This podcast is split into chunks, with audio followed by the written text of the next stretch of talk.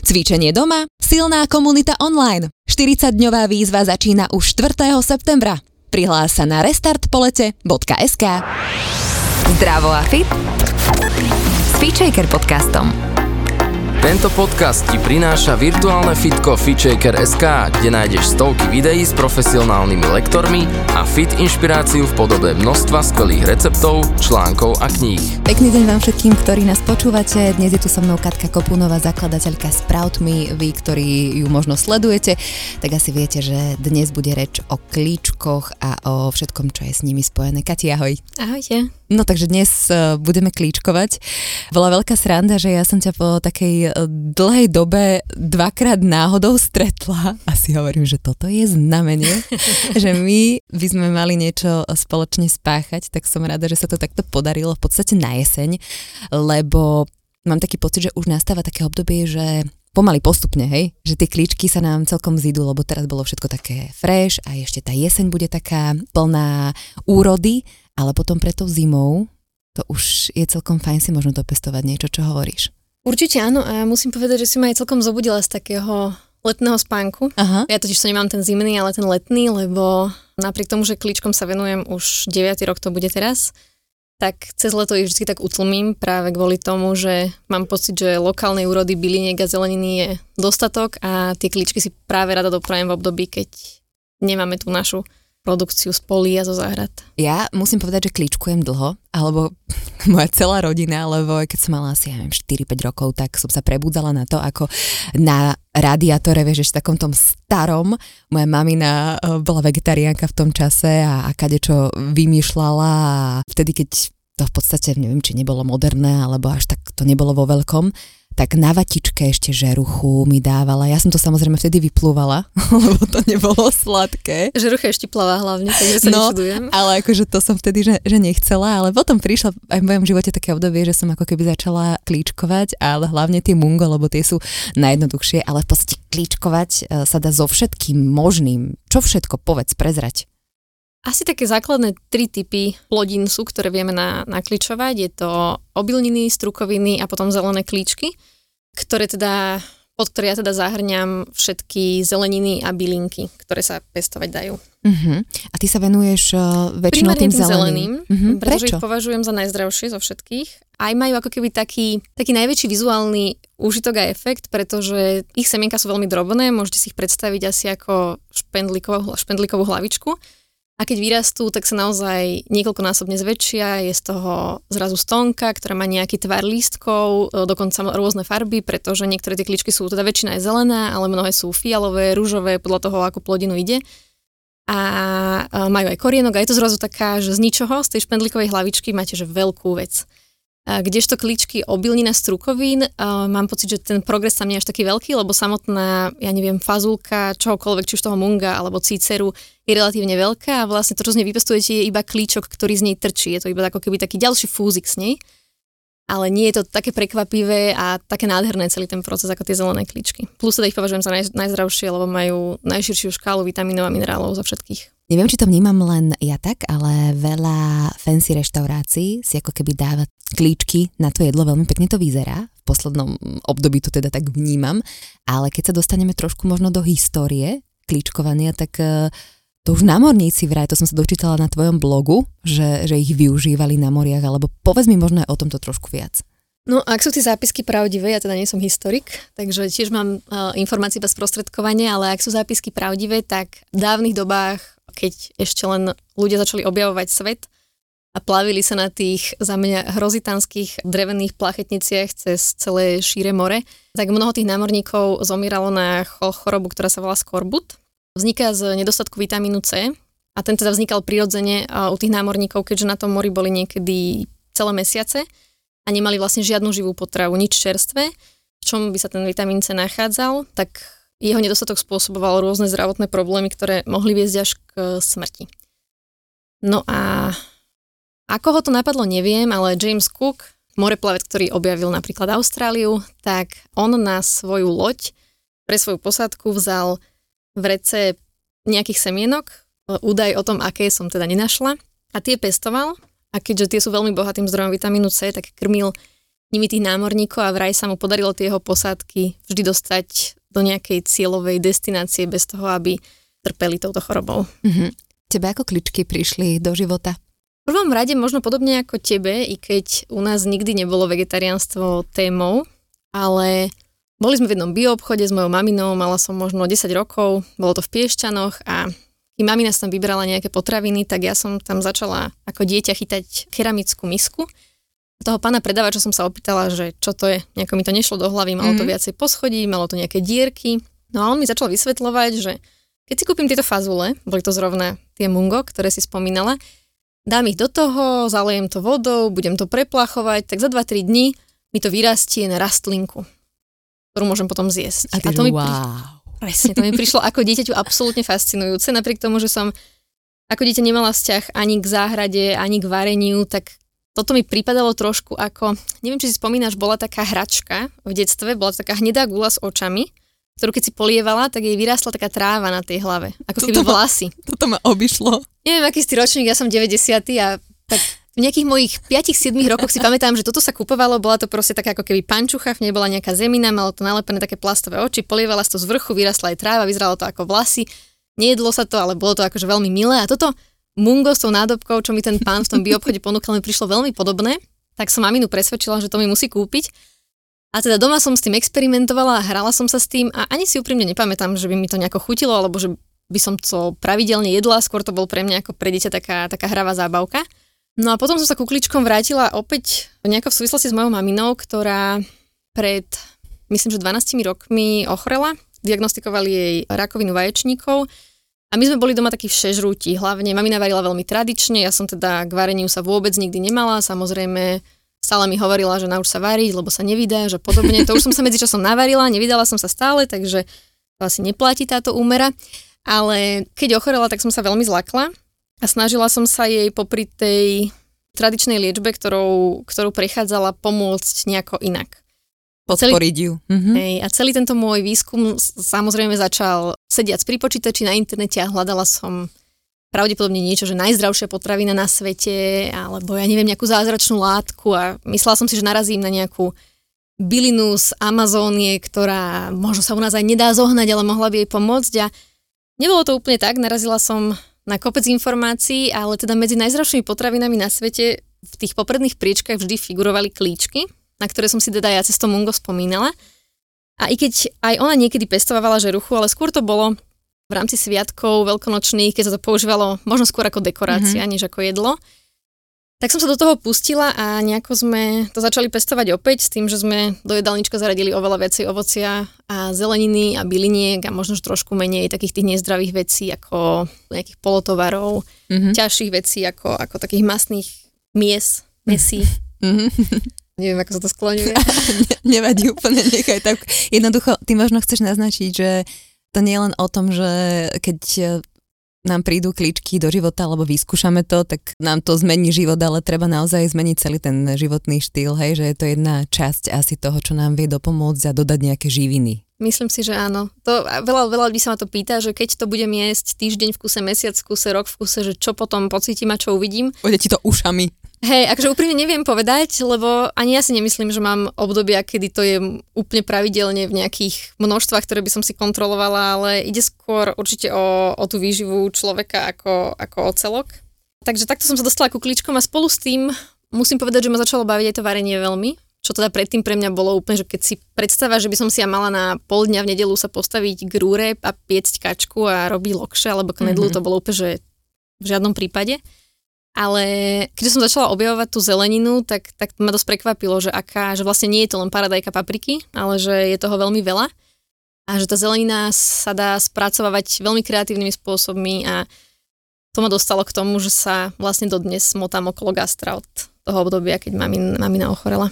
Inak keď hovoríš o tých receptoch, tak vlastne som si prelustrovala tvoju stránku a máš tam aj recepty a úplne som si aj popoznačovala včera, že cviklová polievka a humus s klíčkami a máš iný recept na humus, ako robím ja, tak eh, ak tiež radi sa inšpirujete nejakými novými vecami, tak eh, určite aj na tvojom blogu.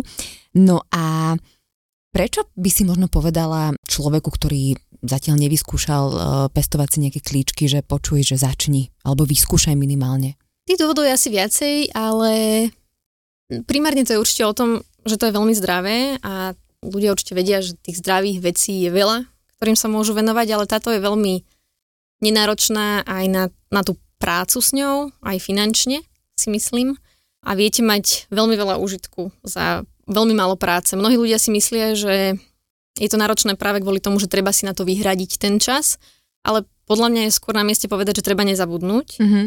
pretože tie kličky naozaj vyžadujú to, aby boli v neustalom kontakte s vlhkosťou, čo pri väčšine nakličovacích nádobiek e, znamená, že ich musíte dvakrát denne prepláchnuť.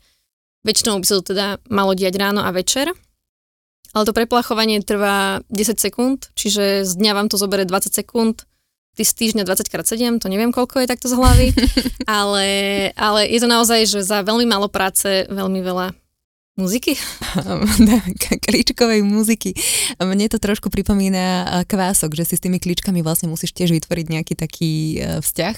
Ja robím teda stále mungo dokola, dokola, lebo ich mám aj rada, ale keď e, som si minulo teba zobrala nádobku a vyskúšala som tie také menšie klíčky, my si ich potom porozdeľujeme, tak som akože veľmi dealovala s nimi, lebo mi to nešlo tak, ako som chcela, ale teda k celému tomu procesu sa ešte dostaneme, ale ešte keď sme takto na začiatku, ma veľmi zaujíma tá výživová hodnota, že samozrejme je to od klíčku ku klíčku alebo od semienka k semienku, že závisí, hej, ale keď sa na to tak pozrieme globálne, tak um, v prvom rade asi nejaké enzymy, minerály, alebo čo je v tom semienku, keď začne klíčiť také zázračné, že, že je dobre sa naozaj do toho pustiť. Asi je na mieste predstaviť si tie klíčky ako takú zásobáreň živín a v tých prvých prvopočiatkoch toho rastu sa všetky tie živiny aktivujú a vlastne dodávajú silu tomu, tomu semienku, aby začalo rásť.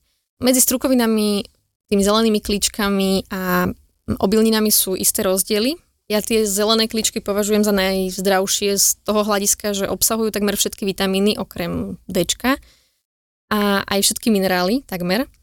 Veľmi prekvapujúce pre mnoho ľudí je napríklad to, že obsahujú relatívne veľa bielkovín, mm-hmm. ktoré teda v zelenine v tej dospelej forme sa nenachádzajú v nejakom, v nejakom veľkom množstve.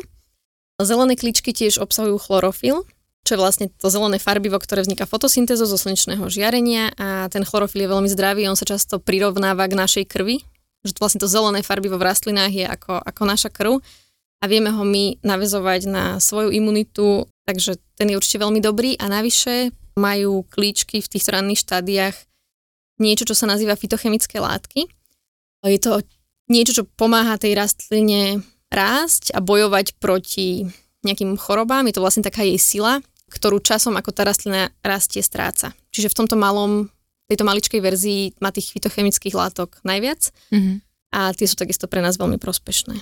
Keď sa dostaneme možno k tým uh, strukovinám, lebo to som Raz som myslím, že klasickú šošovicu klíčila, akože bolo to veľmi chutné a viem, že niekto robí aj také polievky, že si naklíči a potom to varí. Robievaš to aj ty? Áno, aj. Pri tých strukovinách je vlastne jedna taká vec, na ktorú sa snažím ľudí upozorňovať a to, že nie každému úplne vyhovujú v surovom stave. Tie zelené klíčky sa vždy jedia surové, pretože obsahujú veľa vody a akákoľvek tepelná úprava by ich zničila aj fyzicky, ale najmä tie nutričné hodnoty by tam úplne klesli. Ale pri tých strukovinách sú ľudia, ktorí ako keby ich v surovom stave ani v tom naklíčenom neveľmi dobre tolerujú, lebo sú trošku ťažšie na žalúdok. Mm-hmm. A sú ľudia, ktorým to vôbec neprekáža. Závisí to aj od druhu strukoviny. Sú také, ktoré obsahujú tých látok, ktoré spôsobujú nejaké nadúvanie alebo bolesti brucha alebo podobne veľmi máličko. To je napríklad to mungo. Ono sa preto tak často klíči a ľudia ho preferujú, lebo má veľmi malinko oligosacharidov, ktoré práve spôsobujú tie, tie problémy. Rovnako spolu s ním aj adzuki, fazulka. Oni sú možno menej známe pre bežného konzumenta, že by sa používali do nejakých normálnych jedál len kvôli tomu, že oni pochádzajú z Ázie, nie je to lokálna strukovina. Ale tie sú teda také ako keby menej drastické a potom nejaká klasická naša šošovica, cícer a podobne, tak tie môžu niektorým ľuďom spôsobovať nejaké mierne nafúkovanie alebo podobne a preto sa odporúča buď ich vyskúšať v nejakej malej dávke, ako ten človek ich toleruje, alebo ich rovno tepelne upraviť. Čo teda sa dá spraviť napríklad tak, že ich hodíte na panvicu s niečím, ich horestujete alebo ich môžete dať, ja neviem, varíte kary, tak na záver predtým, ako ho už vypnete uh, zo sporáka, tak tam prihodíte buď mungo, mm-hmm. alebo cicer, čokoľvek, čo máte naklíčené a necháte to v tom povariť minútku, dve a rovnako to môžete použiť aj do polievky.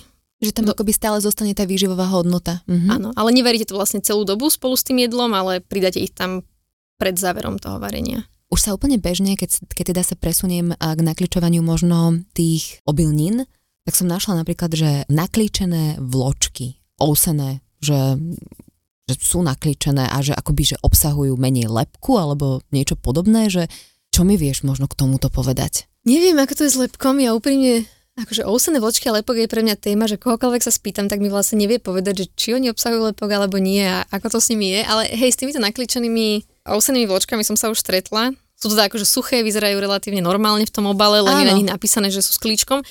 Čo podľa mňa znamená, že teda niekto, ten výrobca ich naklíčil, potom ich usušil a potom vlastne ich rozpučil do, do, toho, do tej vločky. Úprimne neviem povedať, že akú výživovú hodnotu to zanechá alebo nezanechá, ale Nemyslím si, že to môže byť čokoľvek zlé, takže kľudne do nich.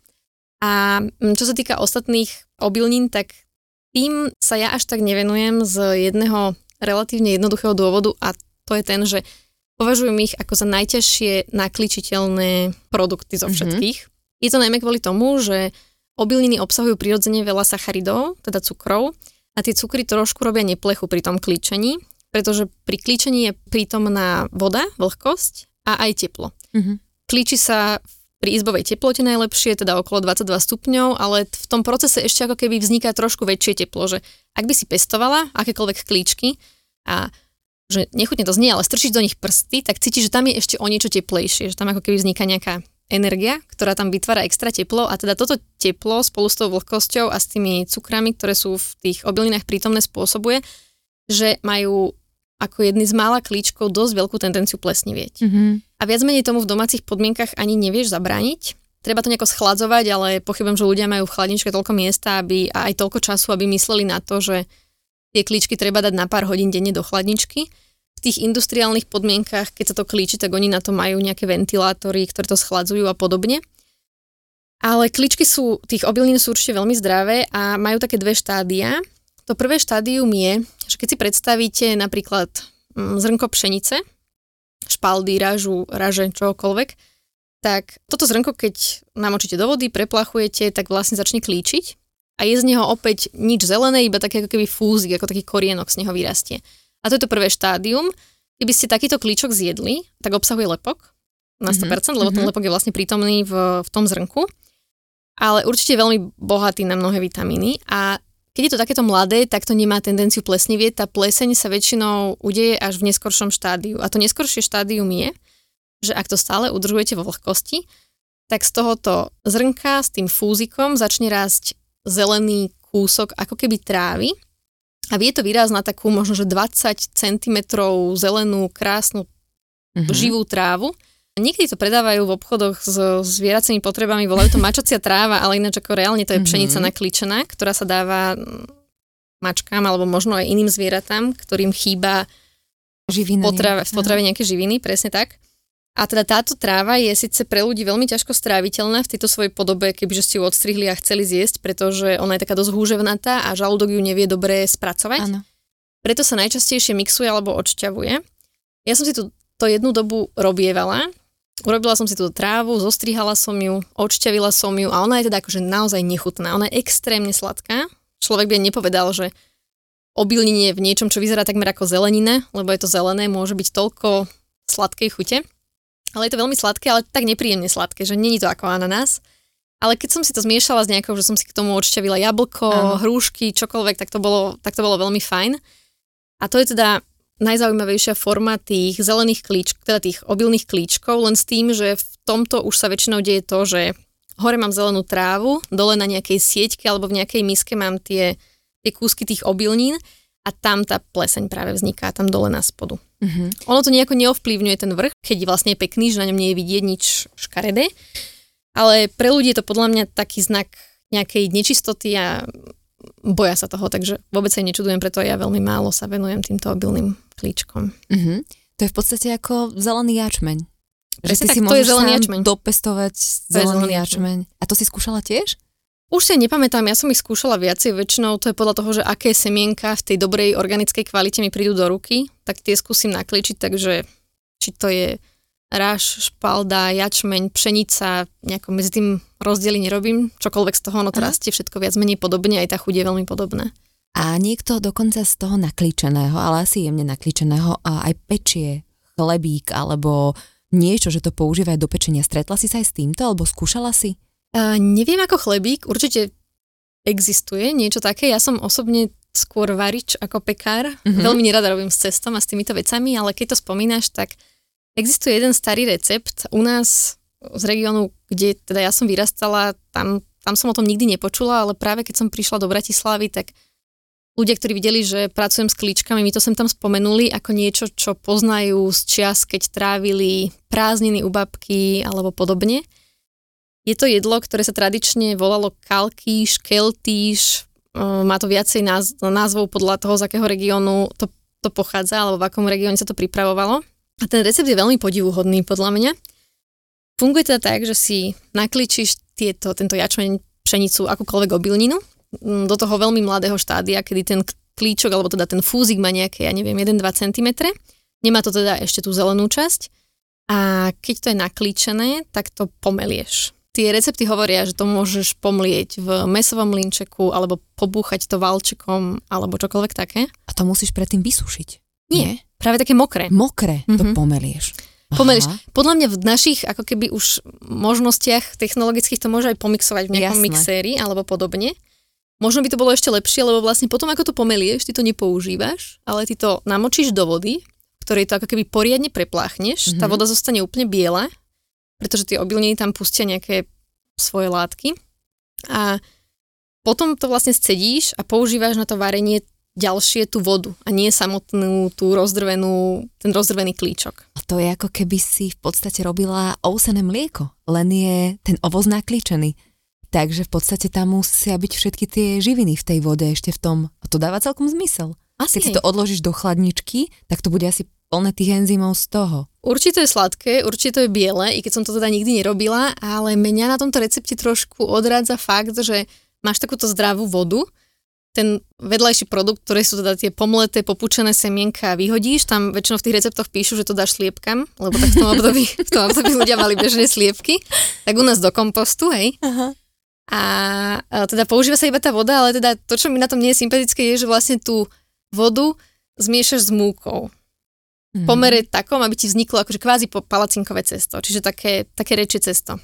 Určite tam môžeš dať, ja neviem, aj bezlepkovú múku, aj špaldovú múku, aj akúkoľvek múku, ale že tá predstava, že to je vlastne takýto ako keby kvázi múčnik ma až tak neláka. A vlastne keď to máš v takomto, dajme tomu, palacinkovom ceste, v tej konzistencii toho palacinkového cesta, tak už tam nič nepridávaš, ale dáš to do nejakého pekáča a dáš to upiecť. Sranda, lebo skôr mi dáva zmysel akoby tú vodu vypiť ako liek alebo niečo také a hlavne zúžitkovať eh, tú hmotu, že to by som urobila nejaké bochničky. Hej, tam určite veľa vlákniny, takže si myslím, No. že možno to v tom období proste nebolo cool. Musíme- Jesť to, neviem. Ale e, podľa všetkého, tak tá samotná vec, keď to upečieš, tak je to niečo ako v konzistencii krupičnej kaše. Aha. A malo by to byť, mať takú sladkú medovú chuť, tak ako som spomínala, že aj tie klíčky samotné tých obilnín sú veľmi sladké, tak tá sladkosť tam je prirodzene prítomná, že nemusíš tam dávať už cukor ani nič podobné, je to veľmi sladké. A je to teda taká, taká sladká výživná kaša z klíčkovej vody. No tak vyskúšajte a potom nám dajte vedieť, že aké to bolo v nedel na raňajky, dajme tomu. Poďme vraj na 200 stupňov do Zlatova, tak aby to vyzeralo ako krem brule. krém brule z klíčkovej vody. to by ti Francúzi dali. Hej, potom ešte už iba treba to opáliť takým tým torčom, aby sa to skaramelizovalo na vrchu. A... Poďme k samotnému procesu klíčenia. Čo je najdôležitejšie? Spomenula si už semienka, tak tie sú asi dosť zásadné. Áno, ja každému hovorím, že vlastne na nakličovanie potrebujete jednu jedinú vec a to sú semienka. Pretože nádobka sa dá vyrobiť, viete čokoľvek, čo máte doma, dať do takej formy, aby vám to dobre slúžilo ako nádobka. Ale semienka, pokiaľ nemáte vlastnú záhradu, kde si niečo pestujete, čo vám vlastne prejde až do toho štádia, že už to má to semienko a viete to z toho e, zozbierať, tak tie potrebujete určite. A je, bolo by ideálne, keby boli v organickej kvalite tie semienka. Takže nájsť, že organik a Mhm, také jednoducho um, vyberať. Úplne ideálne je mať aj také, ktoré sú vyslovene na nakličovanie. Tie sú aj testované na to, aby tam neboli nejaké patogény alebo podobne. V Amerike bol to taký prípad, kedy, odkedy sa vlastne klíčky považujú za relatívne nebezpečné, že ako sa napríklad, ja neviem, malým deťom a tehotným ženám neodporúča suši, lebo sa to považuje za nebezpečnú potravinu, tak toto isté by ste našli aj o klíčkoch, takú informáciu a je to kvôli tomu, že v Amerike v nejakom období sa veľa ľudí nakazilo E. coli baktériou s klíčkou, ale tá vlastne bola prítomná v nich kvôli tomu, že tie rastliny, z ktorých sa tie semienka brali, boli hnojené krávským hnojom mm-hmm. a tie kravy boli nositeľkou tej E. coli baktérie. Preto vlastne ľudia, ktorí pestujú semienka na nakličovanie, vedia, že aké typy hnojív alebo nejakého ošetrenia môžu použiť. Jednak musí byť organické, ale zároveň nemôže byť živočíšneho pôvodu. A ďalšia vec je, že oni sú aj testované potom, že na to, že tam nie je prítomnosť žiadnej baktérie, ktorá by mohla akokoľvek uškodiť. Ale to som preskočila z nejakej inej otázky, ktorú si už teraz nepamätám. Mm-hmm, možno nie, ale povedz, že čo je najdôležitejšie. Áno, takže semienka sú určite dôležité. Organické určite kvôli tomu, že keď vlastne kúpite bežné semienko na pestovanie, tak ho zasadíte do zeme a ten plod vidíte možno, že o 3-4 mesiace a ak je tam nejaká chémia, tak veľa jej zmizne do tej pôdy, ale pri tom nakličovaní tým, že to, ten proces je veľmi krátky, trvá maximálne do nejakého týždňa, tak veľa tej chémie by vám tam zostalo a to nechcete, keď už pestujete klíčky. Čo sa týka ceny napríklad tých klíčkov, tak ako sa to pohybuje, že je tam veľký rozdiel, alebo treba si vyberať možno také tie drahšie, vieš, že je to záruka kvality? Neviem, či cena, je tak strašne veľa tých firiem, ktoré tie semienka na nakličovanie predávajú, takže ten rozptyl tam nie je veľký, ale viac menej sa to ani nedá porovnávať s tými, ktoré idú do zeme, pretože tie, ktoré bežne idú do zeme, aspoň teda ja mám ten pocit, aj keď nesadím do zeme, že si kúpiš v takom tom farebnom papírovom sáčiku a neviem, koľko ten sáčik stojí, ale viem, že v ňom je možno že 5 alebo 10 gramov tých semienok, z ktorých by si mala toho úžitku veľmi málo. Čiže tie semienka na nakličovanie sa predávajú vo väčších objemoch a nikdy som to ako keby neporovnávala tým mm-hmm. pádom, že ale určite to nie je drahé, pretože či si kúpite, ja neviem, 50 alebo 100 gramové balenie semienok a či stojí 2 eurá, 3 eurá, 4 eurá alebo 5 eur, tak je to úplne jedno, pretože vy z toho vyrobíte možno, že kilo klíčkov na konci, čo je naozaj veľký objem a veľká hodnota za relatívne málo peniažkov. Uh-huh. Hovorila si, že v podstate, keby niekto chcel, tak už teraz môže začať kličkovať, lebo pravdepodobne má tie veci doma, hej? Že nemusím teraz ísť a mať všetky tie super nádoby, ktoré sú akože určite super, pekne vyzerajú, sú nápomocné, lebo vám to už potom ide ľahko, ale na to vyskúšanie, čo nám možno treba a v čom môžeme nakličovať? No tak semienka už máte. Už máme. Jasné, vodu máte doma tiež. Na to sa ma tiež často ľudia pýtajú, že či to má byť filtrovaná, alebo neviem aká minerálna, ale teda ja používam z vodovodu úplne obyčajnú, túto bratislavskú a funguje bez problémov, ale ak ju nepreferujete z nejakého dôvodu, a máte radšej filtrovanú, tak kľudne. Takže semienka vodu máme, no a potom na tú nádobku môžete zúžitkovať buď akýkoľvek starý sklenený pohár, zavaraninový ideálne, spolu s ideálne gázou lekárskou, ktorú kúpite v obchode alebo ktorú možno máte doma a s obyčajnou gumičkou, takouto gumenou gumičkou. Z toho si viete vyrobiť jednu nakličovaciu nádobu a to teda kvázi taký nakličovací pohár, kde vlastne ten vrch toho pohára, ten otvor zastrešíte tou gázou, tou gázou zagumičkujete a vlastne priamo v tom vám už tie klíčky rastú s tým, že tá gáza je tam na to, aby ste vlastne mohli preplachovať tie klíčky dvakrát denne, aby vám nevypadli. Niektorí ľudia majú takú tendenciu, že skôr si chcú urobiť dierky do vrchnákov, mm-hmm. ale tam problém je, že nestretla som sa s tým, že by niekto mal doma takú technológiu, že by si vedel vyrobiť tie dierky dostatočne malé. Mm-hmm. Pretože napríklad to Mungo, je veľké už od začiatku, od toho obdobia, keď je suché, ale mnohé tie drobné klíčky, ako napríklad alfalfa, ďatelinka, brokolica, tak sú veľmi jemnučké a prepadli by cez tie veľké dierky. Preto radšej tú gázu, ktorú stačí mm-hmm. dvakrát preložiť, zagumičkovať, ona tam funguje super. Takže tu máme jeden, jeden typ nádobky, poďme na ďalšie. Doma vyrobiteľné. Áno, druhá je práve tá vata, ktorú si ty spomínala. Nemusí to byť nutne iba vata, môže to byť akýkoľvek lacný, savý, čistý materiál, ktorý má nejakú takú hustotu ako vata. Vyrábajú sa už teraz aj rôzne konopné, kokosové podložky z odpadu, z napríklad z tých kokosových shells, neviem ako sa to volá. Neviem. Ale ukazuje to rukami a Áno, snaží no, sa, ale stále to som to neočítala. z kokosu, to hnedé, keď je vysušený aha, kokos, aha. tak to sa nejako podrti, pomeli a z toho sa vyrábajú také podložky, ktoré, na ktorých sa dá klíčiť, ale tie predpokladám bežne nemáte doma. Vatu väčšina ľudí mm. má mhm. doma, takže dáte si plat vaty na nejakú podložku, tenku, Ideálne by bolo niečo, čo je ako plech na pečenie, že to je rovné a má to takú ako keby, že trošku hranu vyššiu, ale nie veľmi vysokú, aby ste to potom vedeli strihať. Ale môže to byť samozrejme akákoľvek nádobka, ktorú nájdete doma. Dáte na to tú vatu, ktorú poriadne namočíte vodou.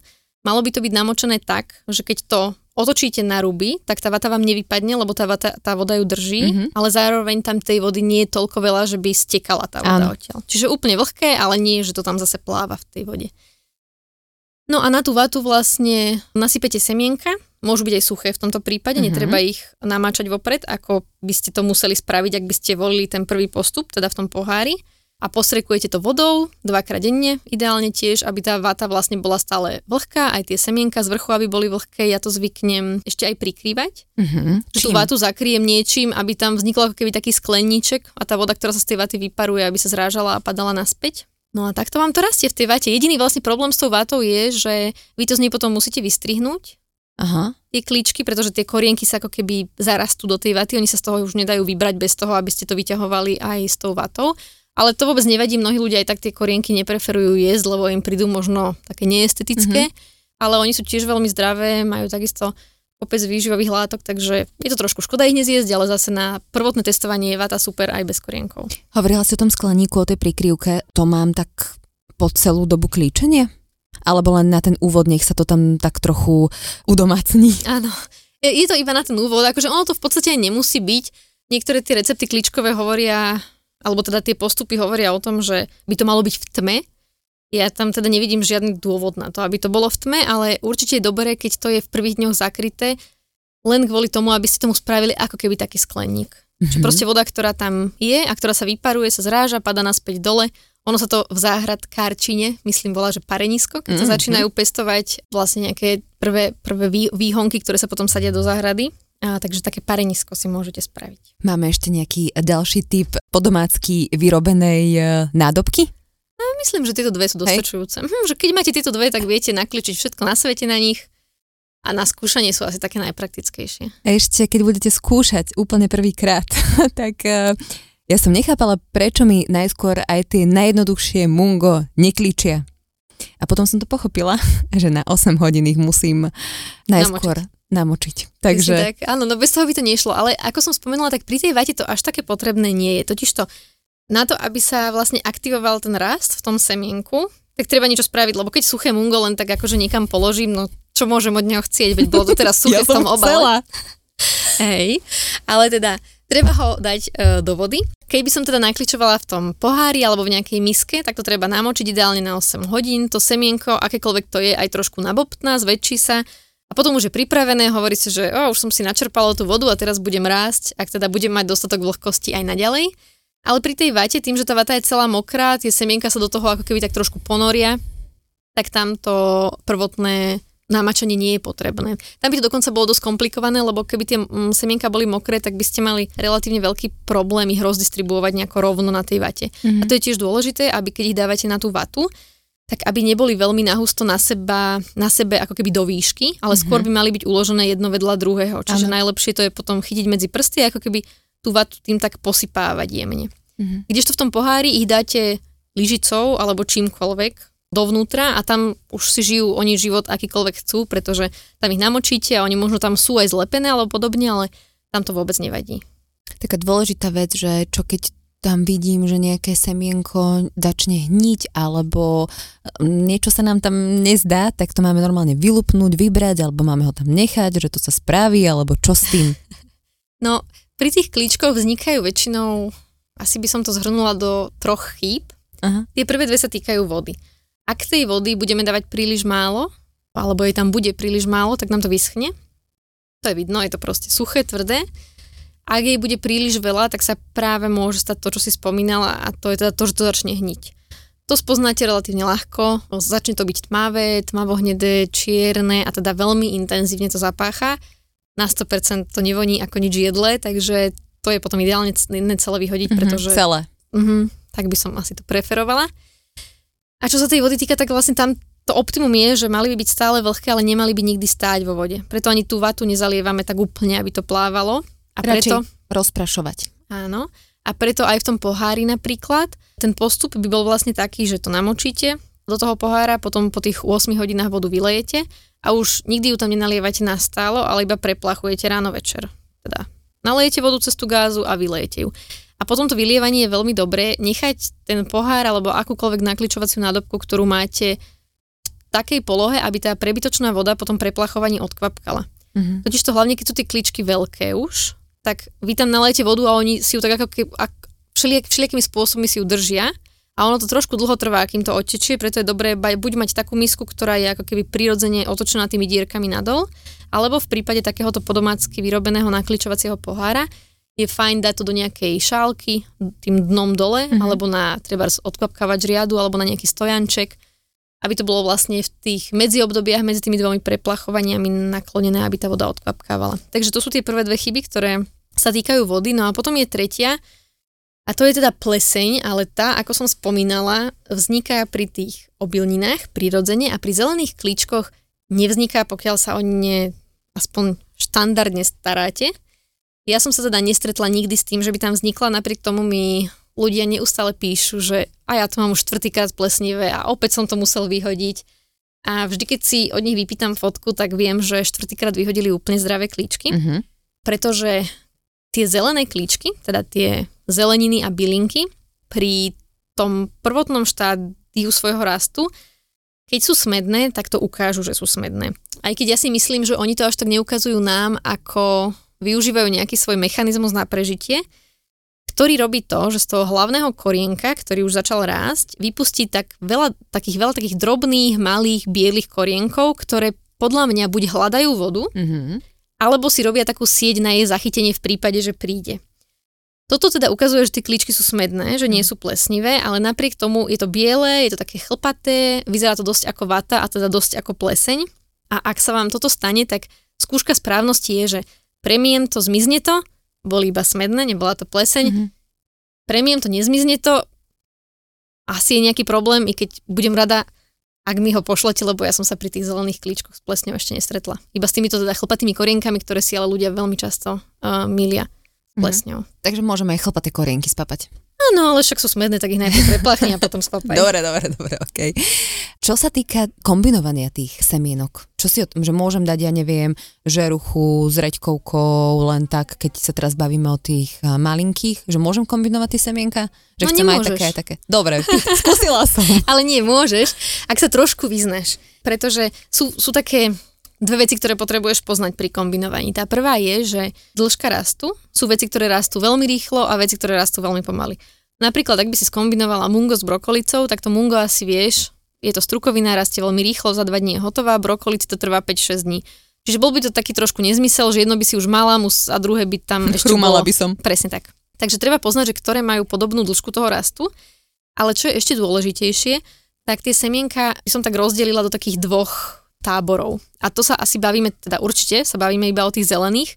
Tie strukoviny a obilniny patria do táboru, nazvime to suchých semienok, ale medzi tými zelenými klíčkami sú teda dva tábory. Jedný sú suché semienka, ktoré teda odložíme k strukovinám, obilninám a potom sú také, ktoré volám gelové semienka.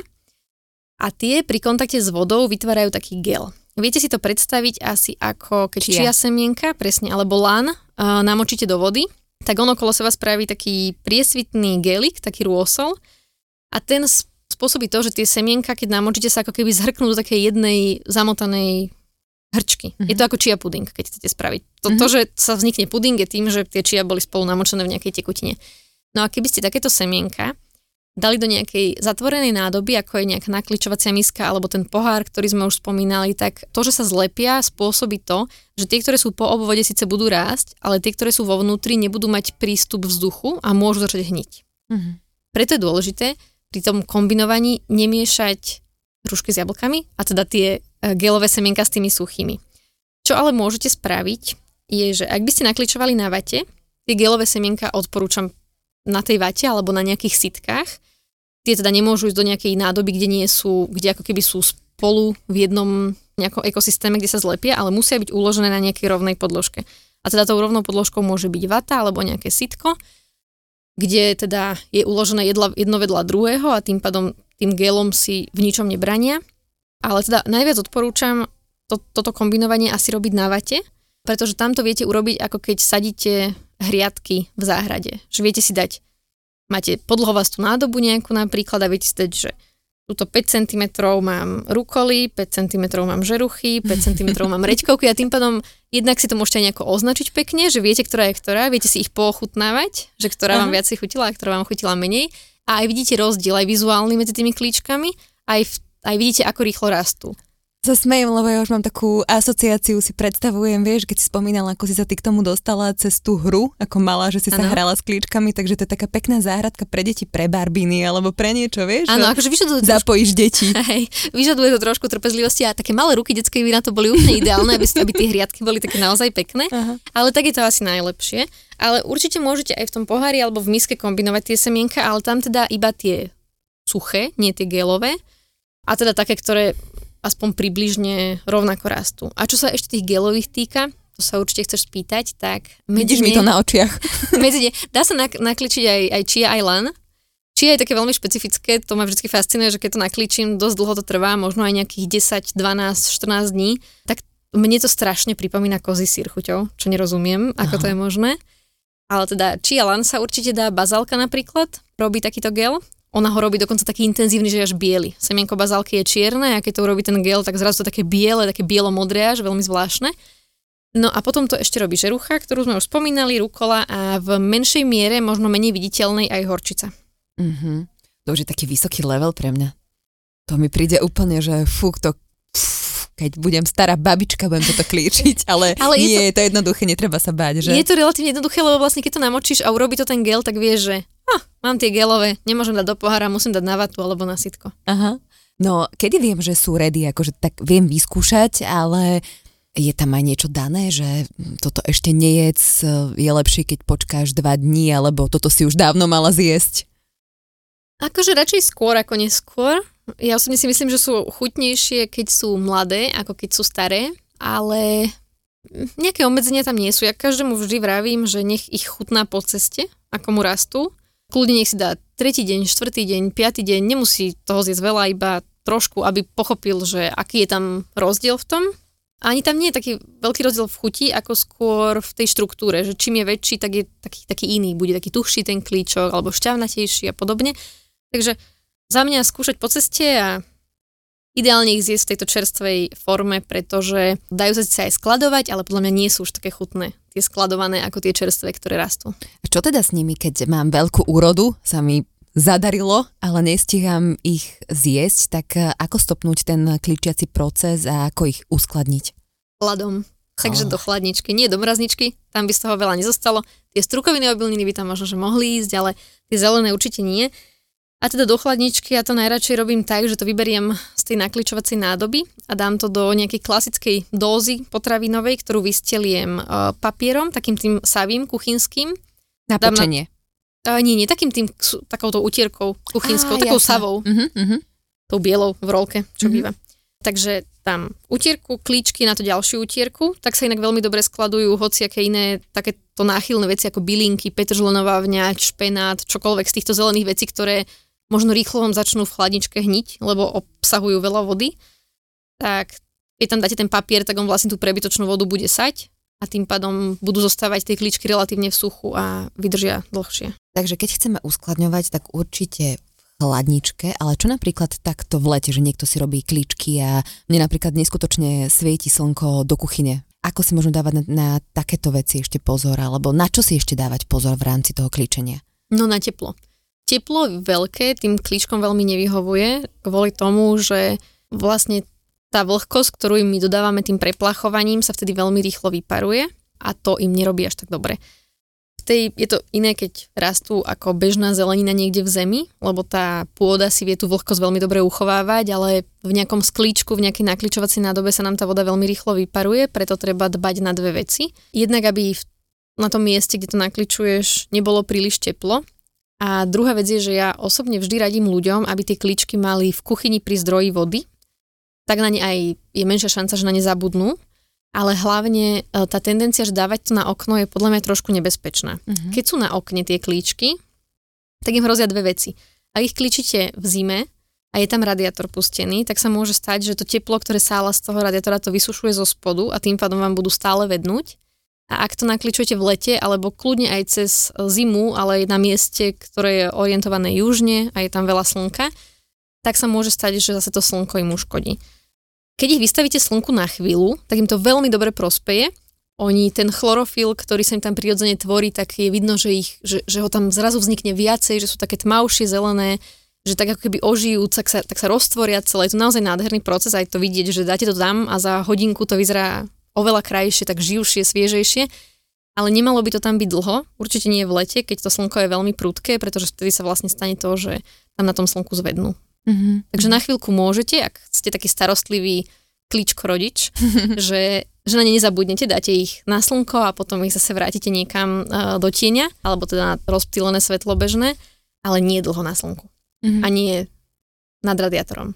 Môžu klíčky jesť aj deti, akože, alebo je tam nejaká veková hranica? Píše sa, že od troch rokov, ale myslím, že to je opäť spojené iba s tou aferou, kvôli Ekoli. čomu sa to, hej, považovalo za nebezpečné, ale viem o ľuďoch, ktorí dávajú napríklad tie mungo kličky deťom na miesto nejakých kukuričných chrumiek do kočára, keď teda ich vozia a potrebujú ich nejako zabaviť, tak si myslím, že to je veľmi fajn zdravá alternatíva, keď viete, že to semienko máte dobré a ste si to robili sami doma a viete, že tam nešlo nič zlé, tak ja si myslím, že to je skvelé už len to, že tým deťom sa ukazuje tá cesta, že sa jedia takéto živé veci.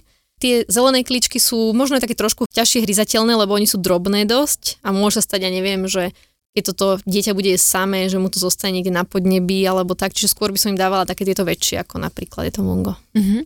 Máš možno nejaký tip ako na nejaký taký zaujímavý recept, že keď si to človeku povedala nejakému, tak zostal taký, že fakt, že aj toto sa dá s klíčkami robiť. Ja tie kličky používam len ako súčasť receptov. Nie je to také, že z nich konkrétne varím, že z tých zelených, ktorí teda obsahujú veľa vody, tak z nich sa nedá urobiť niečo ako prívarok, lebo z toho by nám nič nezostalo, čiže vždycky to je iba súčasť niečoho iného. A môžete to použiť ako súčasť viac menej čohokoľvek, môže to byť príloha k akémukoľvek jedlu. Moja veľmi obľúbená vec je kličky senovky v kombinácii s kari. Senovka je taká netradičná plodina, ona sa u nás ani nepestuje, ale e, skôr sa používa v ajurvede a tým pádom v krajinách okolo Indie a v Indii. Tam sa ale používa ako rastlina, z ktorej sa vezmú už ako keby dospelé listy, ktoré sa pomelú a používa sa to ako korenina. Je to veľmi chutné, také, ta, takú, takú výraznú arómu to má. Ale teda dá sa to pestovať aj na kličky. Je to také horkasté, možno trošku ako rukola, ale sú také veľké šťavnaté a ja som si to raz dala ako prílohu ku kari, ktoré som doma varila, že som mala normálne rýžu, kari a ani som to nemiešala nejako do toho, len som to proste dala na bok ako... Oblohu. Ako, ako oblohu, keď sa robila kedysi dávno v 90 rokoch. Áno. Hej. A musím povedať, že tá senovka, tá jej chuť sa naozaj k tým indickým jedlám veľmi, veľmi hodí, takže to je také moje obľúbené, ale inak to môžete dať, miešať do akýchkoľvek šalátov, dávať to taký, takisto ako k tomu kari, ako prílohu k akémukoľvek inému jedlu. Ja to mám veľmi rada na krémových polievkach, že si to tak bohato posypem na vrch. Je to podľa mňa ešte zaujímavejšie ako nejaké krutóny chlebové alebo niečo podobné, lebo okrem toho, že to je chrumkavé, tak je to aj šťavnaté. Takisto na chlieb to zbožňujem a akože úplne najobyčajnejší recept, aký si viete predstaviť, ale je dokonalý podľa mňa, je, že dobrý kváskový chlieb, dobré maslo, mm-hmm. kľudne ghee alebo obyčajné klasické maslo, akékoľvek používate, trošku to posoliť a tak bohato to obložiť klíčkami a to je, že úplná jednoduchosť, ale strašne dobrá. Ja som vieš čo videla, čo bolo pre mňa veľmi zaujímavé na nejakom videu a ja som to skúšala, že naklíčiť, to má podľa mňa doma takmer tiež každý, keď máš nejakú semienkovú zásobu, tak úplne tie najjednoduchšie sú slnečnicové semienka a dala som ich naklíčiť. Neskutočne chutné a niekde som videla nejaká taká rodina, ktorá žije niekde na lazoch a oni naozaj vyrábajú akože z tých klíčkov dezerty a napríklad tieto klíčky rozmixujú, vieš, keď už sú naklíčené, dajú tam med, ja neviem, škoricu, trošku himalajskej soli alebo tak akože kadečo. No ja som ich len naklíčila, dala som tam neviem, kakao, možno nejaký kokos a niečo, vločky a tiež som si z toho robila akože taký dezert, mm, keď dlho nie je sladké, tak ti to veľmi chutí. Takže možno by som tiež takto povzbudila ľudí, že nech experimentujú, že skúšajú tie svoje chute, že všetko možné sa s tým dá. Jasné. Určite sa dá, ale podľa mňa treba aj trošku opatrne, lebo ja som si napríklad brokolicové klíčky, ktoré považujem za úplne najzdravšie, znechutila tým, že som si ich pridala raz do smuty. Mm-hmm. Pretože niektoré tie klíčky sú proste príliš zeleninové, príliš štiplavé, príliš ostré, pikantné, výrazné a k tomu sladkému sa nehodia. Čiže obilninové určite áno, aj tie slnečnicové si viem úplne predstaviť, že môžu hrať so sladkým, ale medzi tými pikantnými je napríklad rukola, brokolica je taká dosť výrazne zeleninová, aj tá žerucha je taká štiplavá trošku, horčica je veľmi, veľmi štiplavá. Tak tie zmiešať so sladkým, to by bolo, akože chcela by som veriť, že by to chutilo ako keď máš horkú čokoládu z čili, ale mm-hmm. myslím si, že, že tá zeleninovosť by to prebíjala, že by to nebolo úplne ideálne kombo. A čo naopak máš takú skúsenosť, že si dávaš do smutičiek? Z týchto zelených vecí? Mhm, dávaš si niečo? Vieš čo, dávam, ale to si skôr dávam také tie väčšie veci. So sklíčkou by sa určite dala napríklad ďatelinka použiť, alebo alfa-alfa. Oni sú vlastne obidve od, od rody lucerny. Ďatelinka je taká tá klasická, ktorú si predstavíte s tromi listkami a rúžovým kvietkom, tak ona je jedla, ako bylinka, aj ako dospelá, aj ako klíčok.